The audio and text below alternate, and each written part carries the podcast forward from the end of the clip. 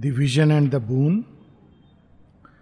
हम लोग book three canto four Ashwapati की तपस्या का चरम उत्कर्ष. अश्वपति की तपस्या जो वास्तव में श्री अरविंद की ही तपस्या है, उसी को श्री अरविंद ने अश्वपति के रूप में सावित्री में प्रकट किया है.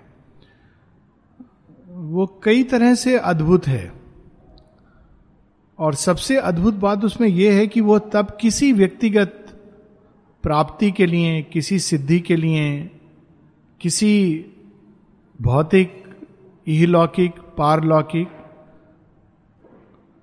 या दैविक महत्वाकांक्षा के लिए नहीं किया गया है. ये एक बहुत मॉडर्न ट्रेंड है जो खतरनाक है कि कई बार योग से लोग अनुभवों को जोड़ते हैं. कि अक्सर जब लोग मिलते हैं, अभी मैं बाहर भी गया था तो लोग कई बार कि क्या क्या अनुभव होते हैं, किसको क्या अनुभव होते हैं, अनुभवों में रुचि लेना, मानो ये कोई तप किया जाता है या योग किया जाता है इसलिए कि हम ये अनुभव प्राप्त करें. ये तो प्राप्ति का खेल नहीं है, ये तो देने का खेल है. जब आदमी सब दे देता है तो रिक्त हो जाता है.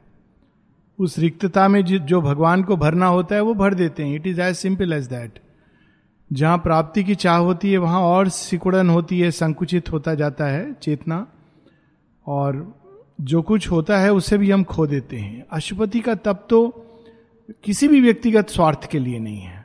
पहली बार हम लोग देख रहे हैं कि ना मोक्ष के लिए किया जा रहा है ये तप, ना किसी व्यक्तिगत सिद्धि के लिए, किंतु धरती के कल्याण के लिए, मनुष्य के कल्याण के लिए.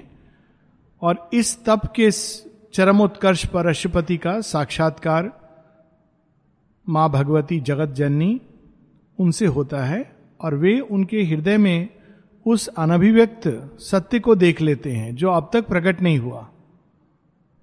और जब वो उसे देख लेते हैं तो वो ये बिल्कुल उनको ये ज्ञात हो जाता है कि अब मैं उस जगह पहुंच गया हूं जहां पर मेरी अभिप्सा का उत्तर मुझे प्राप्त हो सकता है. उन्हीं के पास वो शक्ति है और वो चाबी है जिसके द्वारा वो द्वार खोल सकती हैं एक उच्चतर चेतना का, मनुष्य के लिए और पृथ्वी के लिए. किंतु इसके पहले कि अश्वपति अपनी मांग प्रस्तुत कर सकें जो वास्तव में उनकी अपनी नहीं है, धरती के एक रिप्रेजेंटेटिव के रूप में उन्होंने ये तप किया है. परात्पर परम अपनी वाणी द्वारा उनको सचेत भी करते हैं, एक संकेत भी देते हैं और आश्वस्त भी करते हैं. दोनों चीजें करते हैं. पहले सचेत करते हैं कि मनुष्य तैयार नहीं है. जो तुम मांग रहे हो, अगर तुम अपने लिए मांगोगे तो ये ऑलरेडी ग्रांटेड है, तुम अपने लिए ये मांग सकते हो, लेकिन मनुष्य और पृथ्वी के लिए मत मांगो, क्योंकि मनुष्य तो अभी बहुत छोटी सीमाओं में जीवन जीता है, वो तैयार नहीं है इसके लिए. और यदि तुम प्रीमेच्योरली इस सत्य को मांगोगे तो मनुष्य टूट जाएगा, पृथ्वी टूट जाएगी और ये उचित नहीं होगा. अभी समय नहीं है इसका. किंतु साथ ही वो वाणी आश्वस्त आश्वस्त भी करती हैं अश्वपति को कि एक समय जरूर ऐसा आएगा जब मनुष्य इस सत्य के लिए तैयार होगा. वो कालांतर में एक समय आएगा, तब तक तुम इस अभिप्सा को अपने अंदर सजोए रखो, मनुष्य की सहायता करो, पृथ्वी के ऊपर इसी भाव को लेकर, इसी अभिप्सा को लेकर कर्म करते रहो. एक समय आएगा जब वह सब कुछ धरती पर प्रकट होगा जिसकी तुमने अभिप्सा की है और जिसका तुमने दर्शन किया है. और वहां हम लोग रुके थे. My light shall be in thee, my strength thy force. Let not the impatient titan drive thy heart. Ask not the imperfect fruit, the partial prize. Only one boon to greaten thy spirit demand. Only one joy to raise thy kind desire. और उसके बाद परम आश्वासन. Above blind fate and the antagonist powers, moveless there stands a high unchanging will. To its omnipotence leave thy work's result. All things shall change in God's transfiguring hour. वो transfiguring hour दस हजार साल बाद, एक लाख वर्ष बाद हो सकता है. एक समय आएगा जब भगवान सब कुछ बदल देंगे. वे सारे स्वप्न जो धरती ने सजोए हैं और जो मनुष्य की पलकों में बसते हैं, उसके जीवन में उनके ग्लिम्स आते हैं, वे सब एक दिन निश्चित रूप से सब पूरे होंगे. लेकिन कब पूरे होंगे ये अवधि नहीं निर्धारित की जाती. ये सबसे बड़ी समस्या होती है. भगवान कह देते हैं definitely it will be done, yes it will be done, but when ये नहीं, क्योंकि वो कालचक्र की गति उसको पूरा करेगी. अब आगे, August and sweet sank हस्ट that mighty voice. देखिए शेरविंद की एक एक पंक्ति में कितना रहस्य छिपा होता है, कितनी कितने सत्य को किस तरह से. सत्य एक संपूर्णता है. भगवान की वाणी अगस्त है. अगस्त यानी एक रॉयल, मानो एक राज राजेश्वर कह रहा हो, एक एम्परर कह रहा हो, जो सबका नियंता है, सबकी नियति निर्धारित करता है, उसकी वाणी तो अगस्त है, लेकिन साथ ही मधुर है. उसमें एक माधुर्य है. उसके अंदर केवल एक राजा की ऐसी वाणी नहीं है जो डरा दे, भयभीत कर दे. उसके अंदर माधुर्य है, शांति है, आनंदित करती हृदय को. तो श्री अरविंद कह रहे हैं august and sweet sank hushed that mighty voice. Nothing now moved in the vast brooding space. A stillness came upon the listening world. और भगवान की वाणी कभी उद्विग्न नहीं करती, उत्तेजित नहीं करती. गीता में कितना सुंदर है कि सच में आश्चर्य होता है गीता को पढ़ने के बाद कि, और ये स्वाभाविक है कि अर्जुन के मन में भी ये प्रश्न उठा कि आप मुझे कह क्या रहे हो, युद्ध लड़ने को कह रहे हो या ज्ञान की ओर प्रेरित कर रहे हो. बार बार श्री कृष्ण कहते हैं युद्ध कर युद्ध कर, लेकिन इस तरह से कहते हैं कि मानो कह रहे हैं शांति रख शांति रख. तो अर्जुन भी कहते हैं कि आप मुझे युद्ध करने को कह रहे हो कि ज्ञान में उठने को कह रहे हो. ये भगवान की वाणी की एक अद्भुत बात है कि उसमें परम शांति साथ में आती. Stillness falls upon the instruments. भगवान की उपस्थिति का ये लक्षण होता है कि अपने आप सहज रूप से सारी जो हमारे यंत्र उपकरण है प्रकृति के, वो सब शांत हो जाते हैं. A mute immensity of the eternal peace. किंतु अश्वपति वहां शांति की प्राप्ति के लिए नहीं गए थे. अश्वपति तो हम लोगों का केस भगवान के कोर्ट में एक बहुत अच्छे एडवोकेट की तरह प्लीड करने के लिए गए थे. वो कौन कर सकता है, अवतार ही कर सकते हैं. वो मनुष्य की व्यथा को भगवान के सामने प्रकट करते हैं. But Ashwapati's heart replied to her a cry amid the silence of the vasts. How shall I rest content with mortal days and the dull measure of terrestrial things. I who have seen behind the cosmic mask the glory and the beauty of thy face. ये कुछ क्षणों के लिए हम लोग भी इसका अनुभव एक दूसरे ढंग से करते हैं. जब कोई पहली बार पौंडीचेरी आता है, आश्रम आता है, तो बहुत कुछ इधर उधर देखा, यहाँ वहाँ से होकर आदमी आता है. तो सबके साथ ऐसा नहीं होता, कुछ के साथ होता है. मेरे साथ ऐसा हुआ था. फिर जाने के बाद वह सब जो प्रकाश लगता था महाअंधकार लगता है. उसके बाद अगर कोई कहता है ये पढ़ो वो पढ़ो, तो मुझे लगता था क्या पढ़ो. श्री अरविंद को पढ़ने के बाद कुछ और पढ़ने की कोई आवश्यकता है? कुछ और क्या पढ़ा जा सकता है? कुछ और क्या बचा है पढ़ने के लिए या देखने के लिए? बिल्कुल ऐसा लगता है कि एक महासूर्य के सामने छोटे छोटे छोटे छोटे दिए जल रहे हैं, इसका कोई औचित्य नहीं रहता. तो ये एक ऐसी कुछ अवस्था. अश्वपति कह रहे हैं जगत जननी माँ को, आपको देख लेने के बाद धरती पर जाकर के मैं कैसे रहूंगा? ये एक बहुत उचित प्रश्न है. सूरदास की पहले भी बात हुई कि माँ राधा का दर्शन करने के बाद वो कहती मेरी आंखें फोड़ दीजिए, कैसे मैं रह सकता हूं, कैसे देख सकता हूं कुछ और, कैसे कोई और चीज मुझे संसार कितने दिन तक आकर्षित करेगा? तो यहां पर अश्वपति हम सबकी व्यथा कहते हैं, लेकिन इस समय उसका एक व्यक्तिगत रूप है. I who have seen behind the cosmic mask the glory and the beauty of thy face. इसीलिए ऐसा कहा जाता है. कई लोग योग में बड़े परेशान होते हैं, जैसे बात हो रही थी अनुभवों की. जो सबसे अच्छी चीजें हैं भगवान बचा के रखते हैं अंत के लिए, क्योंकि अगर शुरू में डिसाइपल को हो गया तो बहुत कम शिष्य उस चीज को अपने अंदर संभाल कर रख पाते हैं. अधिकतर या तो ईगो में चले जाते हैं या इंस्ट्रूमेंट ब्रेकडाउन कर जाता है, स्वयं को ही कुछ समझने लगते हैं. तो भगवान कहते हैं ये सब बाद में. स्वामी विवेकानंद चाहते थे एक बार कि मैं अनुभव करूं उसका एकदम क्या होता है मोक्ष ले, तो श्री रामकृष्ण ने रोक दिया उनको. कहते हैं कि मैंने चाबी लेके काली माँ को दे दी है, कहा है इसको देना मत चाबी जब तक ये काम नहीं करता है.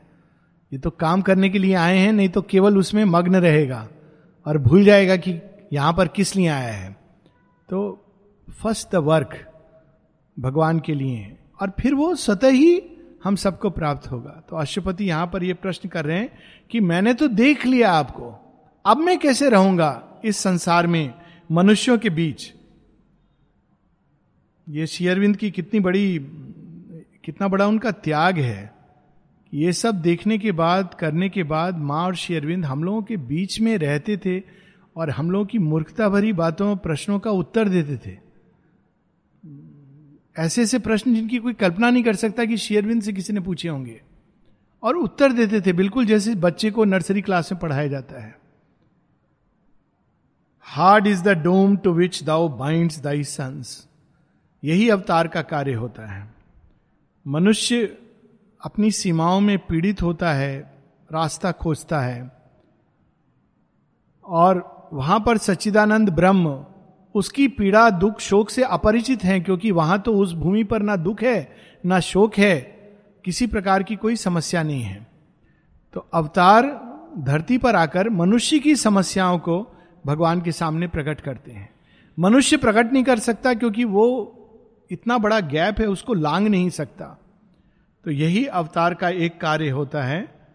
माता जी की प्रार्थनाओं में बार बार आता है कि माँ मनुष्य की पीड़ा, माँ एक जगह कहती है मेरा जन्म ही इसीलिए हुआ था. जब प्रथम विश्व युद्ध होता है तो माँ अपने शरीर को यज्ञ वेदी बनाकर ऑफर करती हैं और कहती हैं जो सारा युद्ध हो रहा है, इसकी विभीषिका, इसकी जलन, इसका ताप, हे प्रभु मेरी देह पर पड़े, इसका सारा जो विष है इसका मैं पान करूं. ये माँ की प्रार्थना है. और मैं अपने इस देह को, देह यष्टि को इस यज्ञ कुंड में हवि के रूप में प्रस्तुत करती हूँ. It's a very touching prayer. यही अवतार का कार्य है कि वो ब्रिज बन जाते हैं. तो मनुष्य के लिए अश्वपति कह रहे हैं hard is the doom to which thou binds thy sons. ये प्रभु आपको शायद नहीं मालूम है वहां पर कि आपके बच्चों को कितना सफर और स्ट्रगल करना पड़ता है. How long shall our spirits battle with the night. ठीक है, अंधकार से युद्ध करने के लिए मनुष्य आया है, उससे उसकी आत्मा एक अलग प्रकार की संतुष्टि, एक अलग प्रकार का बल और शक्ति अर्जित करती है. लेकिन कब तक? एक रावण जाता है, फिर आ जाता है, फिर हर साल हम लोग जला देते हैं, फिर अगले दिन से जलता नहीं है, वो जल रहा होता है, दूसरे दस जीवित होकर उसको देख रहे होते हैं और अगले दिन से फिर शुरू हो जाता है. इसीलिए माँ श्री अरविंद इस बार खेल के नियम को बदलने आए. माँ कहती हैं कि मारने से क्या होगा, कि हर बार अवतार आके मार डालते हैं, लेकिन फिर से मनुष्य की चेतना के अंदर वो बीज ले लेता है. इसीलिए उन्होंने रूपांतरण का लक्ष्य रखा है. And bear defeat and the brute yoke of death. कब तक हे प्रभु ऐसा होगा कि मनुष्य को दुख, पीड़ा, कष्ट, मृत्यु, अचित अंधकार, इसके बोझ को सहना होगा. We who are vessels of a deathless force and builders of the godhead of the race.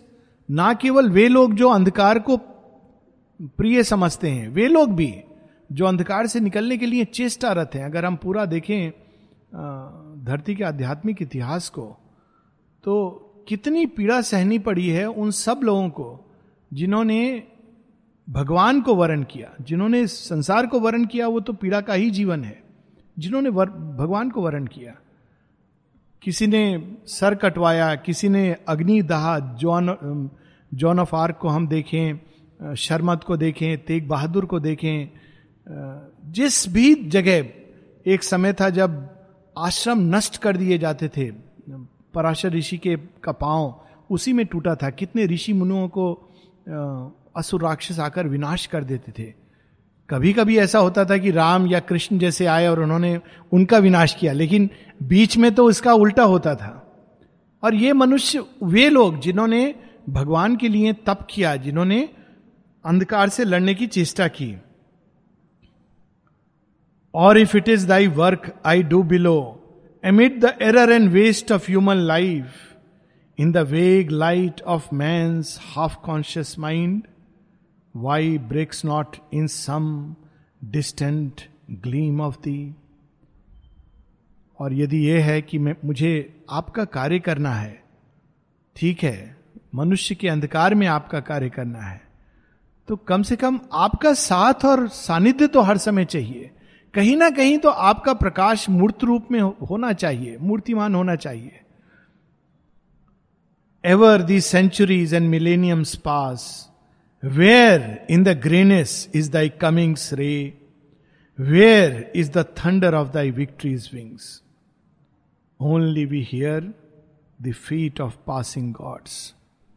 ये मनुष्य की व्यथा है जो भगवान प्रस्तुत कर रहे हैं, और इसी व्यथा को धारण किए हुए अपने हृदय में श्री अरविंद पौंडिचेरी आते हैं। ये प्रश्न स्वाभाविक है उठना, और नहीं उठता है तो उठना चाहिए।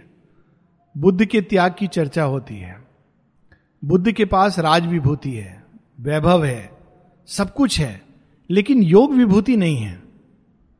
तो बुद्ध राज्य का त्याग करते हैं, संपदा का त्याग करते हैं योग विभूति की प्राप्ति के लिए।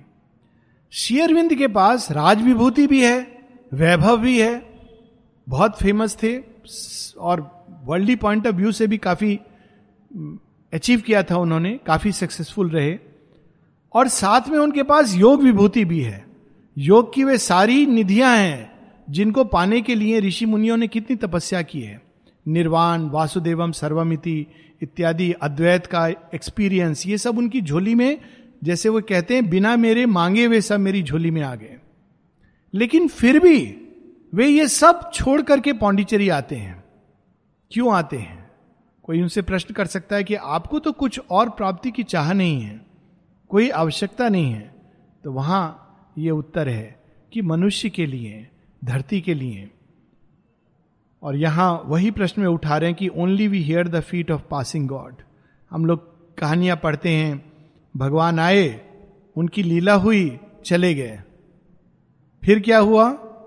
फिर असुर आए, दो हजार वर्ष उनका राज्य चला, फिर भगवान आए, सौ वर्ष तक उन्होंने लीला की, असुर मर गए, भगवान का राज्य आया, फिर क्या हुआ? फिर असुर आए, दो हजार वर्ष उनका राज्य चला। कहानी रहती है, मनुष्य को प्रेरित करती है, अभिप्सा का की अग्नि को जलाए रखती है, लेकिन अल्टीमेटली वही विजय कैसे वो चेंज हो जाती है फेल्योर में। तो श्री अरविंद स्वयं ही अपने बेस्ट क्रिटिक हैं। जो प्रश्न मनुष्य उठा सकता है भगवान से, वे प्रश्न श्री अरविंद ने सावित्री में स्वयं उठा दिए हैं, कुछ रानी के मुख से और कुछ अपने ही वाणी से। ये प्रश्न लोग करते हैं कि हाँ हाँ वो सब ठीक है, राम की स्टोरी, कृष्ण की स्टोरी, लोग आए, बहुत सारे आए, चले गए, लेकिन धरती तो ऐसी की वैसी है, कुछ चेंज नहीं हुआ। तो श्री अरविंद स्वयं ही उसके विषय में कह रहे हैं, a plan in the occult eternal mind mapped out to backward and prophetic sight, the aeons ever repeat their changeless round, the cycles all rebuild and ever aspire, all we have done is ever still to do, all breaks and all renews and is the same. तो कहते हैं कि एक plan तो है भगवान का, लेकिन वास्तव में धरती पर क्या होता है? प्लान तो बहुत अच्छा है, स्वच्छ भारत अभियान देखिए, प्लान बहुत अच्छा प्लान है, तो क्या होता है कि दो दिन कूड़ा कचरा साफ होता है और आपको लगता है आह अल्टीमेटली कुछ तो बदला। तीसरे दिन फिर शुरू हो जाती गंदगी, फिर आप देखेंगे एक महीने में वही वहीं पर पहुंच गए। फिर कुछ कुछ होगा, कोई फोन जाएगा, इधर होगा, कोई मिनिस्टर आ रहा है, फिर वो रोड साफ होगी, फिर आप बोलोगे आह अल्टीमेटली। फिर दो दिन बाद फिर से वही गंदगी शुरू हो जाती है। तो श्री अरविंद कह रहे हैं कि प्लान तो है ऑकल्ट माइंड में इस चेंज का, लेकिन वास्तव में क्या होता है, cycles aspire and collapse back, ऊपर उठती हैं कुछ देर के लिए लेकिन वापस उसी स्थान पे ऐसा प्रतीत होता है कि वहीं पर आ गई हैं। All we have done is ever still to do, all breaks and all renews and all is the same, huge revolutions of life's fruitless gyre, the new born ages perish like the old. इसीलिए श्री अरविंद एक जगह अपने पत्र में लिखते हैं, I have no intention of giving my sanction to the old fiasco of an old wine in a new bottle.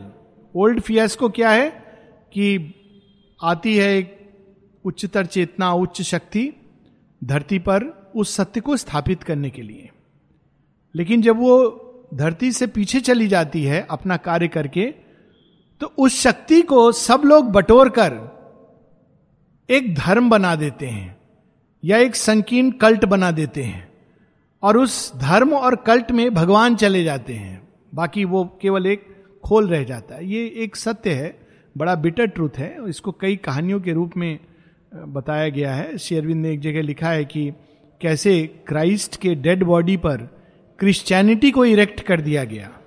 Christ ने Christianity नहीं दी थी, उन्होंने तो एक पथ दिखाया था भगवान से प्रेम करके मुक्त होने का पथ, लेकिन मनुष्य ने उसको एक रिलीजन, एक पोप होगा जो आपको बैप्टाइज करेगा, अगर आपने अपने नाम में जॉन या स्मिथ लिख लिया तो आप धन्य हो गए। लेकिन ऐसा क्राइस्ट ने कुछ नहीं कहा था। उनके समय तो जो भी नाम थे जो उनसे जुड़ा, उन्होंने तो ये कहा I am the path and I am the way, मेरी जैसे, बिल्कुल जैसे श्री कृष्ण ने कहा अहम त्वा सर्व पापेभ्यो मोक्षयिष्यामि मा शुचा। बट उसको लोगों ने एक सीमित धर्म का रूप दे दिया। तो एक कहानी है कि एक चर्च में, बहुत पहले चर्च होते थे जहाँ ब्लैक और वाइट होते थे दोनों, फिर एक समय आया जब लोगों ने अलग किया कि जो ब्लैक्स हैं वो वाइट वालों के चर्च में नहीं जाएंगे, उनका एक अलग चर्च होगा। तो एक व्यक्ति था जिसने वो बहुत मेहनत की थी उस चर्च को बड़ा करने में, ब्लैक था, निग्रो रेस का था, अफ्रीकन था। तो उसको कहा गया देखो भैया अब कल से तुम्हारा चर्च दूसरा है, वहां जाकर के तुम्हारा, तुमको एक स्पेशल पास दे देते हैं, ये हम लोग कर देंगे, जाओगे तुम उस चर्च में प्रे करने, इस चर्च में नहीं आ सकते, यहाँ केवल वाइट्स आ सकते हैं। तो बेचारा बड़ा दुखी था, दुखी होकर के पता नहीं किस भाव में बिहोर हो गया कि भगवान प्रकट हो गए, क्राइस्ट। तो क्राइस्ट प्रकट हुए तो कहा धन्य प्रभु आप आगे मेरे सामने, आपने मेरी पीड़ा सुन ली। तो क्राइस्ट ने कहा क्या पीड़ा है तुम्हारी? अरे आपको मालूम नहीं है, इस चर्च से मुझे भगा रहे हैं, कल से मैं यहाँ आ नहीं सकता। तो क्राइस्ट कहते हैं कल भगा रहे, मुझे तो पांच साल पहले इन्होंने भगा दिया है, तुम्हें तो पांच साल रखा है, कल भगा रहे हैं, चिंता मत करो। तो यही होता है। श्री अरविंद सावित्री में एक जगह लिखते हैं, their sun thoughts fading darkened by ignorant minds.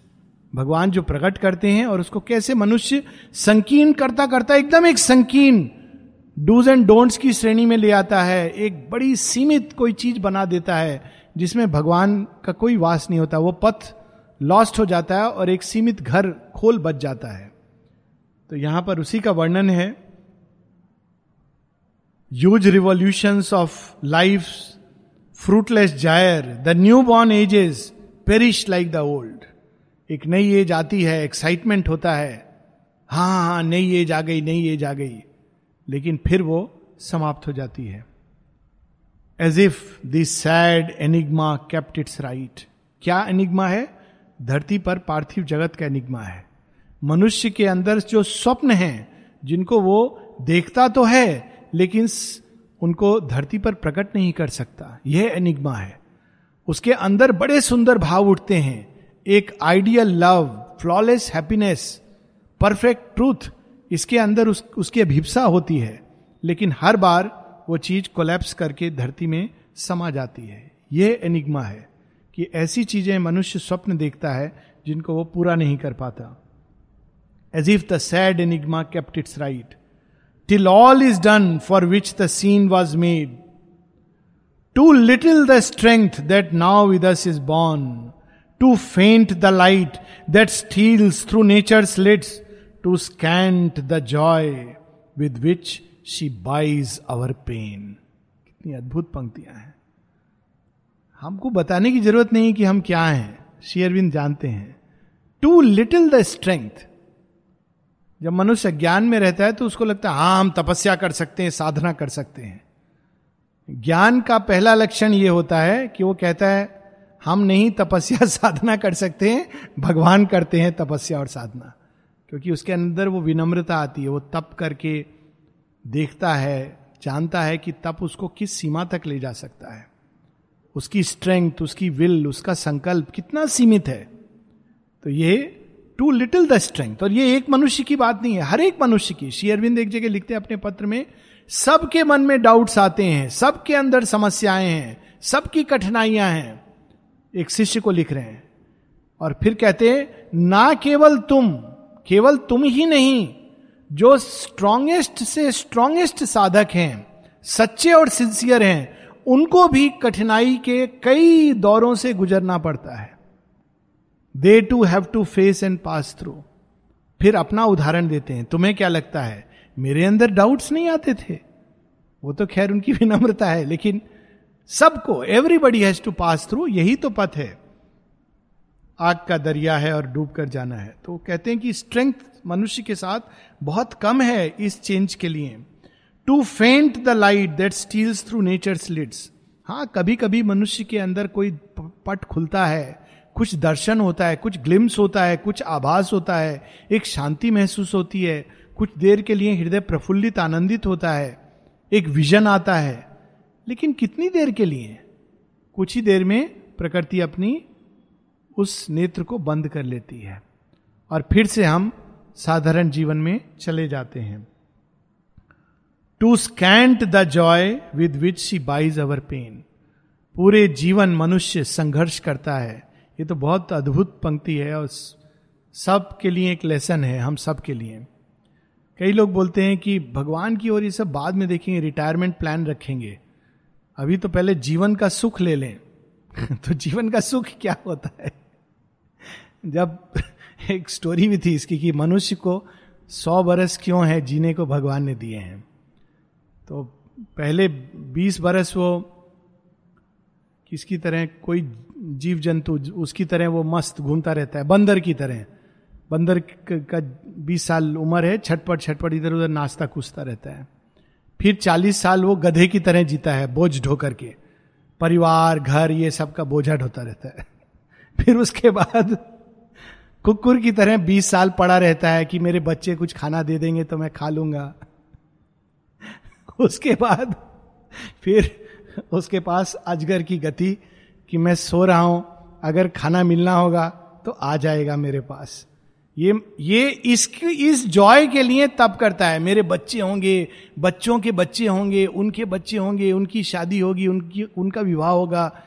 और उस छोटे से सुख के लिए जो शायद मिल जाए, वो इतना दुख। Too scant the joy with which she buys our pain. वो नेचर कहती है अच्छा तुमको ये खुशी चाहिए, दूंगी मैं, पहले ऐसा करो मेहनत करो। सच में अगर इसका वन टेंथ व्यक्ति भगवान की ओर जाने में लगाए, वन टेंथ नहीं, one thousand from hard experience, real experience I am telling you, one thousand अगर लगाए भगवान की ओर, तो वो देखेगा कि उसके आंतरिक जीवन भी सुलझ गया और बाहरी जीवन भी सुलझ गया। और जो भगवान ने कहा योग क्षेम वहां में हम, उसका सत्य उसके सामने प्रकट होगा। लेकिन ऐसा नहीं करता है वो वो पूरी मेहनत करता है और सबके अंत में कहता है आ थोड़ा सुख है, मैं रिटायर हो गया, पेंशन मिल रही है, घर में बैठकर सुख से मैं टेलीविजन देखूंगा, क्योंकि और किसी चीज के योग्य ही नहीं बचा। तो क्या करेगा? टेलीविजन देखेगा। शैतानी तो कर नहीं सकता है सत्तर साल में। तो यहां पर ये एक जीवन है जिसको मनुष्य, लेकिन प्रकृति ने उससे क्या कुछ ले लिया है, कुछ नहीं बचा है, कोई शक्ति नहीं, कोई ऊर्जा नहीं बची। तो ये एक जीवन है जो मनुष्य जीता है। Too scant the joy with which she buys our pain in a brute world that knows not its own sense, thought racked upon the wheel of birth we live, the instruments of an impulse not our own, move to achieve with our heart's blood for prize, half knowledge, half creations that soon tire. क्या हम देते हैं? अपने हृदय का रक्त, अपनी ऊर्जा, अपनी शक्ति, अपना जीवन दे डालते हैं। किस चीज को प्राप्त करने के लिए? अंत में half knowledge, half creations, कुछ बनाया, लेकिन क्या बनाया जो कल विस्मृत हो जाएगा। लोग बड़े प्रसन्न होते हैं अपना नाम देखने में, कभी अखबार में नाम आता है, टेलीविजन में नाम आता है, किताब छपती हैं। कितनी मूर्खता है ये। आज है, कल रद्दी में पड़ी होगी, कोई और आएगा जो इससे भी बेहतर कोई चीज प्रकट करेगा। एक बॉन्साई के गुरु ये सबक बहुत सुंदर ढंग से सिखाते हैं। बॉन्साई एक प्लांट को अरेंज करने की विधि होती है, जापानीज विधि है। तो जब कोई बॉन्साई मास्टर बनाता है उसको, वो परफेक्ट बनाता है अपने हिसाब से। वो केवल एक कृति नहीं है, उसके पीछे एक आइडिया है, एक थॉट है, एक स्पिरिचुअल थॉट है। लेकिन बनाने के बाद वो कैची वहीं रख देता है। आप पूछें कैची क्यों रखी? कैची तो बनाने के बाद काम खत्म हो गया, आपको ले जानी चाहिए। तो बॉन्साई की फिलॉसफी है कि मैंने जो बनाया, अभिव्यक्त किया, हो सकता है, ना केवल हो सकता है, निश्चित रूप से कल कोई और आएगा जो इससे बेहतर करना चाहेगा, तो उसके लिए ये कैची मैंने रखी हुई है। कितनी अद्भुत बात है, कितना सुंदर भाव है। और हम लोग क्या सोचते हैं? हम और हमारी कुर्सी, हमसे बेहतर कोई नहीं हो सकता संसार में। बाकी सब तो मूर्ख हैं। लेकिन स्पिरिचुअल कॉन्शियसनेस देखिए, मां श्री अरविंद को देखिए कि उन्होंने ऐसा, माने सब कुछ होते हुए, they never thought like this, what will happen. Shri Aurobindo के बारे में मां कहती हैं, एक आदेश ऊपर से आया कि आप अगर पाशर में चले जाओगे, इस अंधकार को अपने अंदर समेट के, तो अतिमानस जल्दी उतरेगा। मां कहती हैं, एंड इट वाज डन। छोड़ के चले गए। छोड़ के मतलब प्रिपेयर करने के लिए। रिवॉल्यूशंस के समय भी, जब भारत के स्वतंत्रता संग्राम में सब लोग कह रहे थे आप इंडिस्पेंसिबल हैं, आपके बिना तो ये आगे नहीं बढ़ सकता, एक आदेश, गो टू चंदनगर, चले गए। ये होता है त्याग, और ये होती है अभीप्सा। किंतु मनुष्य क्या प्राप्त करता है? पूरे जीवन half knowledge, half creations that soon tire. थोड़े दिन के लिए पेंटिंग पर जैसे, थोड़े दिनों बाद फिर पानी आ जाता है।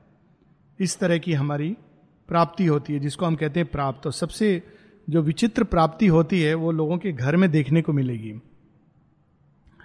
मैं बहुत देखता हूँ, इसलिए मुझे बहुत हंसी भी आती है। मेरा सबसे अम्यूजमेंट की चीज़ होती है जब लोगों के घर में फोटो टंगी होती हैं अपनी, अपने बच्चों की, अपने माता पिता की।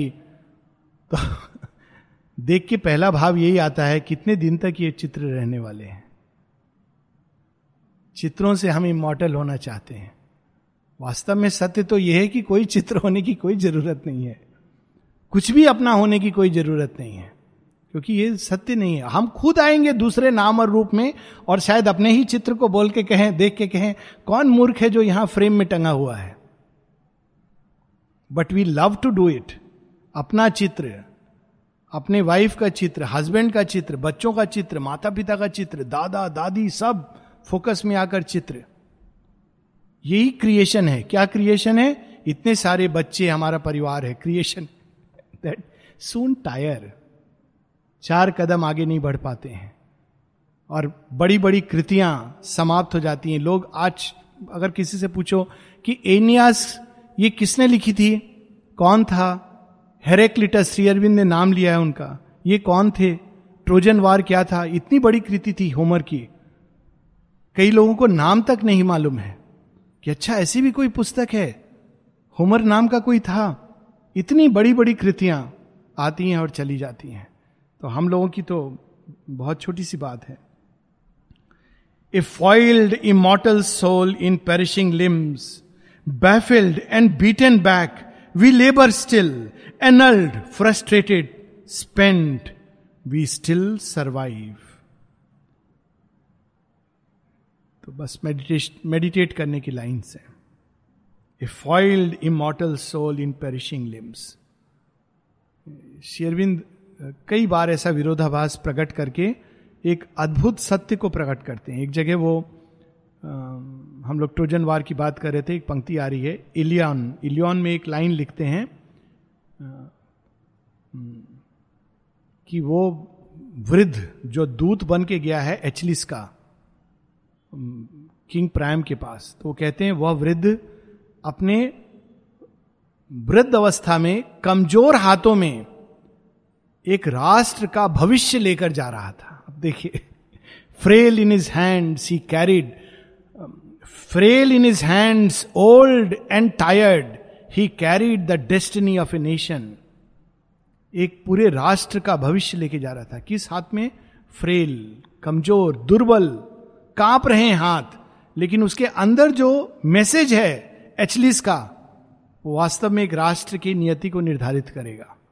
वैसे ही हम लोगों के अंदर, इस देह यष्टि के अंदर जो मांस मज्जा इससे बनी हुई सुंदर से सुंदर देह भी कितनी दुर्गंध और गंदगी से अंदर भरी है, लेकिन उसके अंदर क्या है? फॉइल्ड, लपेट कर रखी हुई इमॉर्टल सोल.